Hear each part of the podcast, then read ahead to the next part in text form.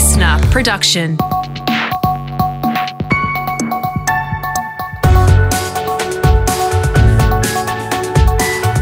Your morning agenda with Natasha Belling. Good morning. Thanks for your company. Let's check what's making headlines this Wednesday, the 26th of May. The MCG is one of the many COVID exposure sites as the latest outbreak in Melbourne spreads. Health experts say the next few days will be critical for Victoria. The total number of COVID cases now stands at nine, which have been linked to the Indian variant of the virus, with four positive results recorded late yesterday. One of those cases attended the Collingwood Port Adelaide game at the MCG on Sunday afternoon. It's believed around 23,000 people were in attendance, with authorities now reviewing CCTV to work out if further zones at the stadium now need to isolate. University of Melbourne Head of Population and Global Health, Professor Nancy Baxter, has told the ABC contact tracers have a massive job ahead. You had a number of people that were in the community were fairly highly infectious given the number of people that are close contacts that they've infected. Uh, and they've been in the community since, you know, um, May 15th. Um, so that's a lot of contacts they could have had, a lot of opportunities to spread the disease. It's not yet known if this weekend's AFL games will go ahead, with ticket sales currently suspended. But some restrictions are already back in force in Melbourne. Only five visitors are allowed in homes, and masks are to be worn indoors for those aged 12 years and older. Victorian Chief Health Officer Brett Sutton says he is confident the state will be able to get on top of this latest outbreak. Victoria's done it before. Victoria's done it better than anywhere in the world.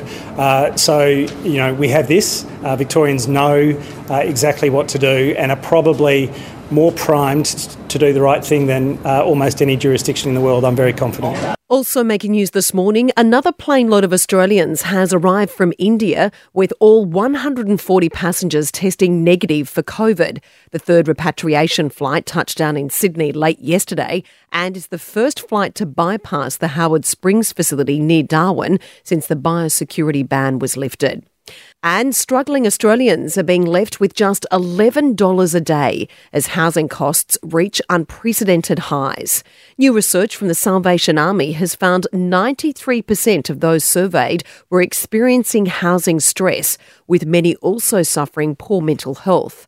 Major David Collinson says the peak of the pandemic continues to take a massive toll. We're seeing um, new people come to our centres, people we've never seen before, and that's people that are sometimes even receiving an income but just can't make them the money go around to support everything they need at the moment.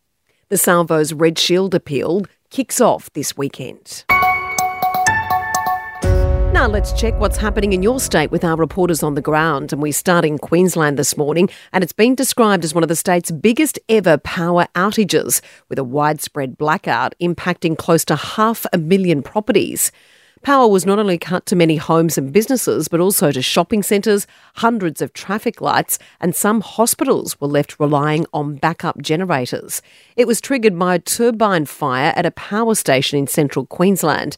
Our Brisbane reporter David Shiraz has the latest details. Good morning, Tash. Well, Queenslanders are being warned of rolling blackouts in the wake of the worst electricity outage since 1985. Multiple investigations are now underway, with questions being asked about the reliability of supply after explosions and a blaze shut down the state's second biggest power plant. Energex left handling darkness from Townsville to Coolangatta and parts of northern New South Wales. In total, 477,000 energy customers were affected, with the power restored within two hours. And to WA, and hundreds of doctors and nurses have protested outside a major Perth hospital calling for action in the wake of a little girl's death. As our reporter Adam Hemmings explains from Perth, some change is on the way. Tash, the health workers have vented their frustrations at a rally outside Perth Children's Hospital. They've shown their anger over a system in crisis after the damning report into the death of seven year old Aishwarya Ashwath in the emergency department last month. The health minister addressed that rally. He confirmed the hospital will get an extra 16 nurses and an additional 20 beds. An independent inquiry is also pushing ahead with Aishwarya's family agreeing to the terms of reference. It'll examine specific factors about her care and treatment that contributed to her death and any matters raised by her parents. Now, for the latest in business and finance news this morning. We're joined by Effie Zahos, editor at large at Canstar. Effie, good morning. Now, you have some interesting new information on salary guides and the workers most likely to get a pay rise. I sure do, Tash. And uh, it's all from recruitment agency Hays. They've been doing it for around 30 years. It released its annual salary guide. And while 67% of employees said they intend to increase salaries in the next review, just 12% of them will award increases of 3% and above. Now, over half actually intend to raise salaries just at the lower end, you know, below 3%. Now, the industry is planning on giving a wage increase. If you're in one of these, this is your little perk. Uh, include defence. Now, they're going to be up to 3%. Healthcare up to 3%, human resources if you're an executive, and if you're in the manufacturing and operations industry. But not all Aussies are going to receive equal salary either. The legal sector tops the list of the most generous industries, followed by the, those in architecture and technology. But if you are looking for a pay rise, I guess the, the biggest tip I found in this report is to do your research. Now, if your skills are in high demand and low supply, like, say, a civil and residential construction estimator, or your industry has experienced high growth or increased profitability, say, like a supermarket store manager versus a, a flight attendant, you're in a good place to negotiate. And Tash, it also helps if you live in Tassie, because according to the report, 78% of employers in Tasmania intend to give their employees a wage hike. Heading to Tasmania, Effie, aren't we? a lot cheaper, I think. Indeed.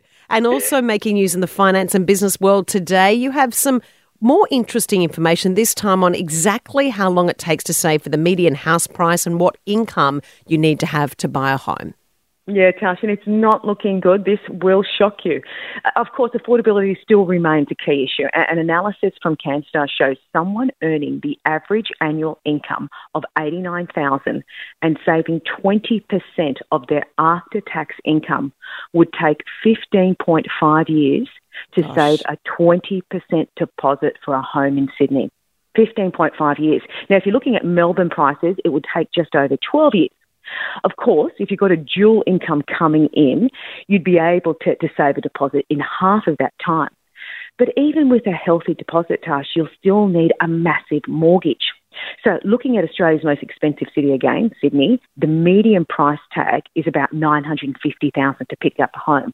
Now, if you require a 20% deposit, you'll need about 190,000. So, you'll need an income of the very least of 137,000 to service that. And the reason why you need such a high income is to pay that monthly repayment without being in mortgage stress. And this is the best case scenario. It assumes you've got no other expenses. Now, the bad news is currently the average annual income of Sydney siders falls short of that amount by about $45,000. And also, interest rates are at record lows. Yeah, there, there's the other side of the coin. What would your situation be if interest rates and when they do hike up? Let's move to Tassie. Effie, thank you.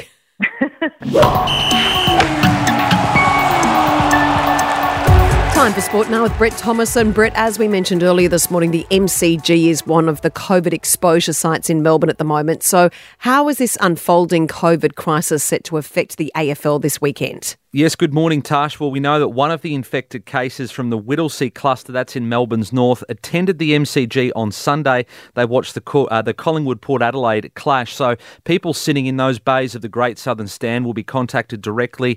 They'll have to isolate until they test negative. Now, yesterday, ticket sales for round 11 have been suspended. The Western Bulldogs and Demons are due to play on Friday night. Uh, no tickets have been sold for that. That is a top of the table um, blockbuster. So the AFL obviously bracing for fixture chaos and for crowd limits. Let's hear from the AFL chief, Gil McLachlan. Confident the game will be going ahead. I'm confident from what I understand there'll be people there, but if there's restrictions or not, we'll know in the next couple of hours.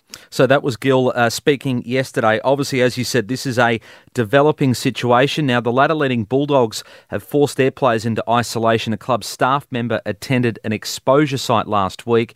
Young forward Cody Weightman telling Fox Footy he's returned a negative test result. We obviously had main session planned. Got told that our main event COVID test and then nothing else. So a little bit different. Got it back about half an hour to an hour ago and all clear for me, which is which is great news. Now, Essendon players will need to return negative tests as well before they're granted approval to face West Coast in Perth this weekend. Uh, there have been no cutbacks to the crowd at Optus Stadium as things stand, but of course that could change because we know that uh, the WA Premier Mark McGowan is pretty tough when it comes to these things. So I'd expect that this uh, situation will change over the next 24 hours. Yeah, 24 hours, a lot can change, Brett. And also, massive night last night at both the AFL and NRL tribunals. We'll start with the AFL. It was a five hour marathon last night. Carlton's Lachie Plowman could not overturn a two match bump ban. Richmond will be without Marlon Pickett for a week, unsuccessful in overturning a striking suspension.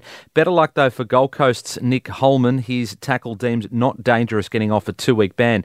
Now, at the NRL, Victor Radley is vowing to stick with his tackle technique despite copping a five week ban. His origin hopes basically over. Uh, the Roosters lock failing to have a charge downgraded uh, last night. He admits the suspension will sting. I don't think my tackling style need, needs adjusting. I've been taught from a very young age from very, very good coaches, Adrian Lam, Craig Fitzgibbon, great tackling style. And just because they decide to, to change the rules midway through the season doesn't mean I have to change my tackling style. There's obviously situations in the game, like on the weekend, where I got it wrong and I can't do that. And his teammate Angus Crichton also unsuccessful in overturning a two week ban for a high shot. So the Roosters and New South Wales Tash to be without two of their back row stars.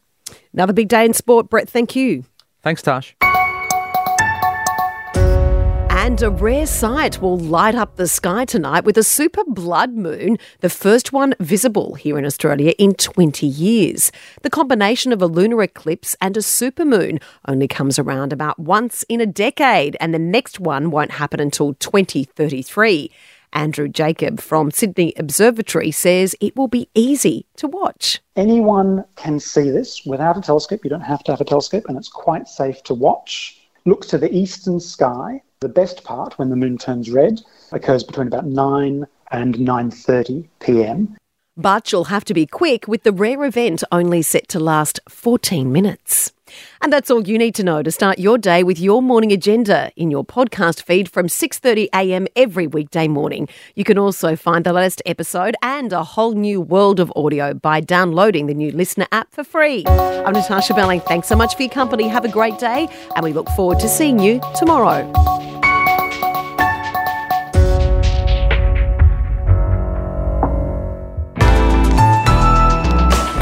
LiSTNR.